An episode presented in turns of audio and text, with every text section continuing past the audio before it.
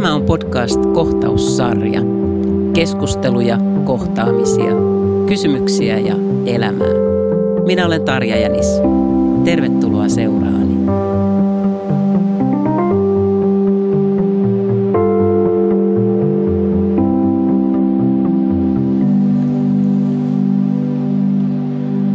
Olen miettinyt tässä viime aikoina paljon kodissani olevien tavaroiden määrää.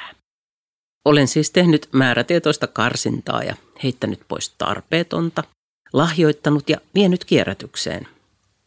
Erityisen paljon olen ihmetellyt sitä, että kuinka voi olla mahdollista, että kun olen siivonut erään murheen kryynini, mystisen komeron, on se lukuisten roskapussien ja täyttyneiden jätesäkkien jälkeen aivan yhtä täynnä kuin ennenkin – Toisinaan voimat ovat riittäneet siihen, että olen tyhjentänyt tuon komeron, todennut urakan olevan ylitsepääsemättömän ahdistava. Ja sitten olen vain työntänyt kaiken takaisin, sulkenut oven ja toivonut, ettei asiaa tarvitse miettiä enää ikinä. Tällä kertaa kävi kuitenkin toisin. Hommahan alkoi siitä, kun avasin tuon vanhassa talossani sijaitsevan komeron oven komeron, jossa säilytän monenlaista tavaraa, johon en juurikaan ikinä koske. Jos kuitenkin jonakin päivänä sieltä tarttuisi käteen juuri se asia, jota olen kipeästi tarvinnut, esimerkiksi pullollinen 20 vuotta vanhaa primeria. Voihan olla, että tartuntapohjuste vielä jonkin remontin yhteydessä voisi olla hyödyllistä. Kaappi kätkee sisäänsä monenlaista ikivanhaa roinaa, hämmentävää miten paljon sitä onkaan – Mistä se kaikki on tullut ja miksi siitä on niin vaikea luopua? Ihmettelin, kun vastaani leijaili selvästi jonkin sinisen kankaan paloja ja lankamaisia hitusia. Kun sain isoimmat tavarat edestä, paljastui, että taloni on muuttanut alivuokralainen.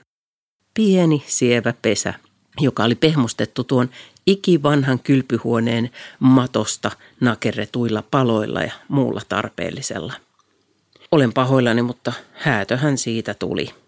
Ensimmäinen laatuaan. Vain yhden kerran olen joutunut litskua käyttämään.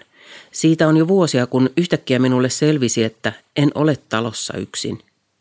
Hiiri oli löytänyt pienen pienen reijän kaapin takaseinästä, survonut itsensä siitä sisään, saanut kaapin oven auki, pudottautunut pöytätasolle, siitä lattialle ja nyt se kipitti vikkelillä jaloillaan pitkin seinän viertä – Voitte arvata, että tuli kiire rautakauppaan.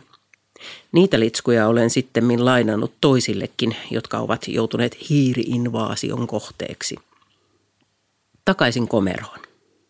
Olin tosiaan laittanut tämän kylpyhuoneen maton ja muutamia muita epämääräisiä mattoja ja ikivanhoja jo muotonsa menettäneitä joustofroteelakanoita avoimeen siniseen isoon muoviseen kestokassiin. Miksi? Miksi en ollut heittänyt niitä pois? Hiirtä varten? Komerosta löytyi pakollisen suursiivouksen jäljiltä monenlaista kiinnostavaa, säästettävää ja poisheitettävää. Lasten piirustuksia ja maalauksia on tietenkin hämmentävän paljon. Ehkä kaikkein hämmentävin löytö oli vanha purulelu. Tiedättehän se, jota lapsi pureskelee, kun tulee hampaita. Tällä purulelulla oli ikää noin 22 vuotta – Muoviosa oli jo hiukan harmaa ja mureneva. Olinko tosiaan ajatellut, että joskus jos minusta tulee isoäiti, voisin tarjota tuon lapsen lapseni kutisevien ikenien hoitoon? Tällaisessa siivoamisessa menee paljon aikaa. Jokainen esine tai vastaan tuleva paperi on katsottava ja päätettävä, mitä sille tekisi. Jotain liikuttavaa on pahvilaatikossa, jossa on oman nuoruuteni aikaisia päiväkirjoja, pääsylippuja, runokirjoja ja muuta yhtä tärkeätä. Se on laitettu nyt takaisin hyllylle. Ehkä jonain päivänä käyn sen vielä tarkemmin läpi. Nostalgia ja romanttinen kaihomieli sai vallan, enkä vielä kyennyt luopumaan kaikesta.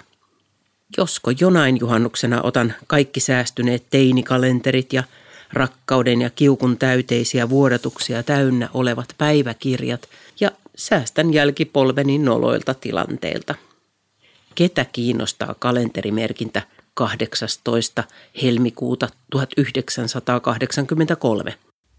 Samvete är det som gör ont i kroppen. kroppen, nädet gör unti själen. Luen netistä erilaisia ohjeita siitä, miten tavaroista kannattaisi hankkiutua eroon. Kodeissamme on aiheesta kirjoitetun väitöskirjan mukaan noin 50 000-100 000 esinettä. Voi vain kuvitella, montaako esinettä näistä käytämme päivittäin. Konmaritus puolestaan perustuu kolmeen perusajatukseen. Ensimmäinen. Hävitä, jätä kotiin vain ne tavarat, jotka tuottavat iloa. Toinen, järjestä koko koti kerralla, siis jokainen kaappi, laatikko ja hylly kaosvaihetta kestää puolisen vuotta. Kolmas vaihe, kokonaisvaltaisen tavaroiden hävittämisen jälkeen koti pysyy itsestään siistinä. Yksi keino on minimalismipeli, jossa kuun ensimmäisenä päivänä luovutaan yhdestä turhasta esineestä, seuraavana kahdesta ja niin edelleen. Toinen tehokas metodi on kuulemma tavara päivässä – jossa nimensä mukaan luovutaan yhdestä tavarasta päivässä. Onko kaikesta sitten luovuttava? Haluaisinko elää konmaritetussa minimalistisessa kodissa? Haluatko sinä ympärillesi leppoisan tavaran paljouden vai minimalistisen kaikesta turhasta karsitun kodin? Minusta on ihana vierailla kodeissa, joissa on paljon kaikenlaista. Elettyä elämää, valokuvia ja muistoja. Jokaisella esineellä on tarinansa kerrottavanaan ja kaikki esineet, huonekalut, matot, ryijyt, pursuilevat korurasiat ja lamput muodostavat lämpöisen pehmeän pesän, jossa on hyvä ja turvallista olla. Eräässä kodissa saan ruokailla aina erilaisesta lautasesta ja juoda juomani erilaisesta lasista kuin kukaan muu. Meillä kaikilla pöydän ääressä istujilla on viehättävät astiat ja vertailemme niitä. Voi miten tuokin on kaunis. Mistä se on peräisin? Voi, meilläkin oli kotona juuri tuollaisia. Miten se onkaan, että ruokakin maistuu erityisen hyvältä, kun on hyvä mieli lautasesta? Käsittääkseni aatelisilla ja ylhäisillä oli aikoinaan juuri näin. Eri pari astioita oli paljon ja ne kertoivat myös vauraudesta. Astioita tietysti rikkoontui, mutta jäljelle jääneitä ei tietenkään heitetty pois. Takaisin komerooni. Iso kysymys kuuluu, että miksi tavaroista luopuminen on niin vaikeata? Mitä teen sille lahjaesineelle, joka ei ole tuntunut kaikkein mieluisimmalta? Pahoitanko lahjan antajan mielen, jos vien sen vaikka kierrätystavarataloon ja sieltä sen löytää joku, jonka mielestä se on kaikkein kaunein ja ihanin? Joidenkin muistoarvoa sisältävien tavaroiden kanssa olen tehnyt niin, että olen ottanut valokuvan muistoksi – itse tavara menee roskiin. Entä sitten ne ikävät muistot? Korut, joita ei voi käyttää ja joiden antaja särki sydämesi. Onko muisto muuttunut matkan varrella? Kyyneleet silmissä luettu vanha postikortti voikin yllättäen muistuttaa, että tällaista se oli. Ihanaa ja kaunista.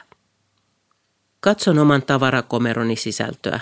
Muistoja, käyttökelpoista, tarpeellista ja turhaa. Ehkä sinne jää vielä jotain, joka odottaa sitä aikaa, kun voin luopua. Sitä ennen painan komeron oven kiinni ja hymyilen. Kiitos kuulija sinulle, kun vietit hetken kohtaussarjan parissa. Aurinkoa, hyvää mieltä ja hankikantokelejä juuri sinulle. Minä lähden tästä ripustamaan pikkulinnuille uuden talipötkön ja saatanpa heittää pari porkkanaa pihalla vieraileville jäniksillekin. Tavataan taas ensi kerralla. Moi moi!